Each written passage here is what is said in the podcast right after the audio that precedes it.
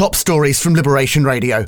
The PM and Transport Secretary are defending their changes to the traffic light travel system.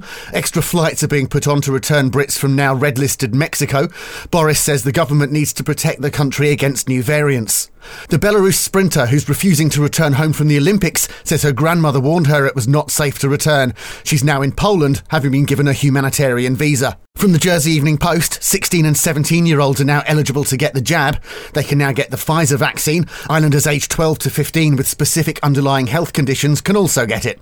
And the British and Irish Lions are coming back next week. Jersey will be their R&R base after the end of their six-week tour. Get the full stories and more at jerseyeveningpost.com. In Guernsey, domestic abuse reports rose 77% during last year's lockdown. That's according to figures in the 2020 Bailiwick Law Enforcement Report. The dramatic increase came in April and May. And Scrap 010 says Deputy Charles Parkinson.